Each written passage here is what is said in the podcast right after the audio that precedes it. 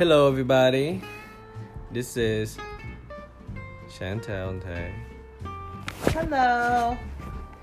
So, we are talking today on this podcast to share with you about what's life's like for two essential worker, healthcare worker, and we have been there on site since COVID happened, and because we are at that age where you know we have to go to work.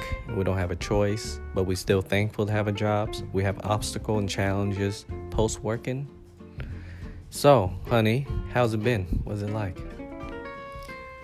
So I would say for me that it's been a change um, because we all, you know, everybody's been affected some way, right? So we're all trying to find different ways to cope, or you know, what does looking like stay, what does staying home in your own home look like?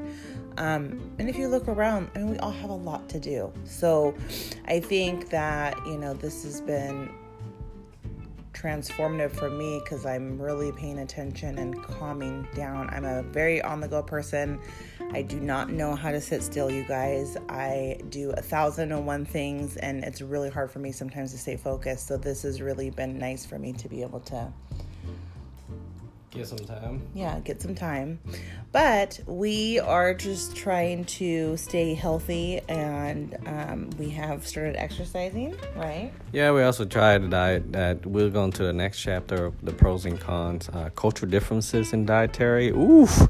I did not know the impacts on our relationships when restaurants closures and we have to compromise on culture food. She's afro-latina and i'm full vietnamese and it's a headache trust me if you look at a fridge it's We like a constant at war Very different palates, and people should know Yeah. that. That different parts of the world, the way that you're raised, what you eat, that's all sub, half genetic. That you know your palate is different than other people's, and we definitely have seen it in our household because of, like you said, me being Afro Latina and him being a full Vietnamese man. And for me, you know, since this all started, I've been at work every day. So our morning's a little different. I get up early, help her with the coffee, pack her lunch quickly. She gets out the door. She have to get in line to get screened. For me, I just go straight to the office all by myself. I dealt with complete isolations, and once in a blue moon, somebody knock on my door. It's infuriating because in the beginning, people don't believe in masks or social distancing, even though it's issues and mandate. And then you coming home after being barraged with the work volume. I think we both feel, especially for me, working, I have three times workload more than I usually do, compacted in such a short amount of time because a lot of my colleagues that have to work on transitioning to work at home. So I volunteer to come to work. So being at work, being on site, everything coming at me. So how's it feels for you being at work and being on site? Um. Uh, So I work in mental health, you guys, for the federal government, and I will say that that is an essential piece of the world that we need. So I'm very thankful that we are still open, but our traffic was decreased really, um, you know, and everything is going basically virtual. So I will say that it's been definitely different because I'm working more with like a caseload of papers and just different you know little things behind the scenes to make it work and it's a lot because we do not have staff people that are older my coworkers are older so a lot of them are working from home and they have challenges. It is hard to work from home when you haven't or if you don't have a good setup. It's really challenging so i am taking on probably about four times the load that i would be doing if i had my other coworkers there. So it's been intense And then you know what? Congress teased us with that bills where they're gonna give essential co-worker extra money. we ain't seen a penny, and we don't, we spending more than our colleagues who staying at home. In the in the beginning, I was envying them because I have to pay more for gas. They get discounted on car insurance because they don't drive it much, and then I have to pay for packing lunch. I have to deal with all this extra circumstantial stress at work and unable to find quality, you know, lunchtime food. I get it was so stressful to the point where I have finally taken one day work at home this week for the first time to experience what it feels like to have a hot cup of coffee and a warm breakfast because I have not had that in months. How's it like for you? for me for what For like breakfast and in the beginning, going to work. How's it different? Oh, um, so you guys, like he had mentioned, we have, we started this whole keto thing. So I don't. As long as I have my coffee in hand, I really don't even eat in the morning right now because it, I have to do so much when I get to get to work. So I have to find parking offsite. I have to go into a long line. I have to be screened every single day. This is something new that's been added to my routine. By the time I get into my office, which is the building that's not connected to the hospital, you guys, just so you know, I'm tired. I've already actually worked, you know, according to my watch, I've done a mile. I've done some kind of some something because my heart rate's elevated. And so I don't eat until one, or sometimes I catch myself not having dinner. All, you know, the lunch that you pack me all day. And we get home and then we're hungry. So it's, that's not that's not also healthy. I mean, you, you do really have to take time to eat. So it's been hard for me to sit down because I can't really catch a break. When I get to work, it's go go go.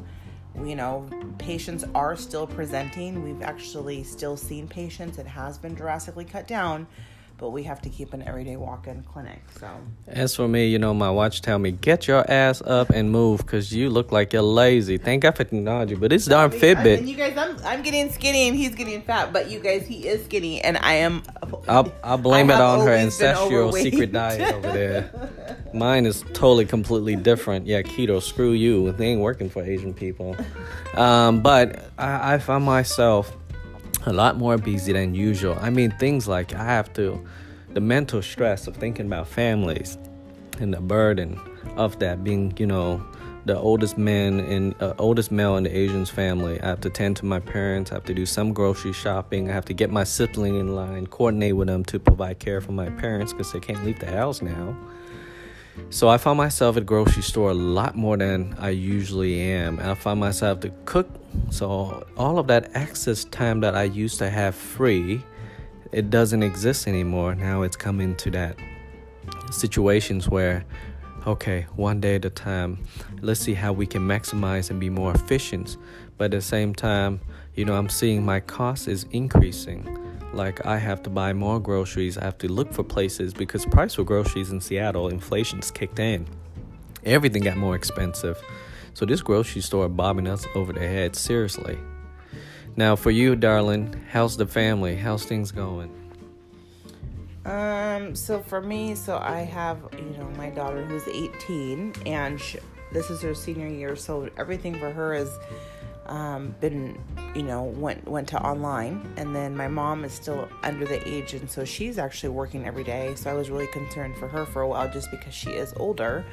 Um, and there has been a, a decrease for them in spending because my daughter's not going out. She's not using gas. Those kinds of things because she's still not working because she is a full-time student um, so we supply that, you know, so for her. They did tell the girls that, oh yeah, they can graduate early. And by the way, the government say no more Fs. I'm so mad. I'm like, so you felt you, you tell me all the people out there never really tried in life and now can get a different grade. So parents are suing the districts, right? Yeah. I'm thinking for all the time that I have 4.0, I should sue them because grades shouldn't matter anyway. It should be more about what did you really learn. So how's the graduation and things going? So right now we're thinking that it's going to be all virtual. Um, it is a little bit. So right now it's you know May. Um, we have one more month, so we're really crossing our fingers that something's going to change. Just because I do feel a little saddened for her that she would have to do it in a different way.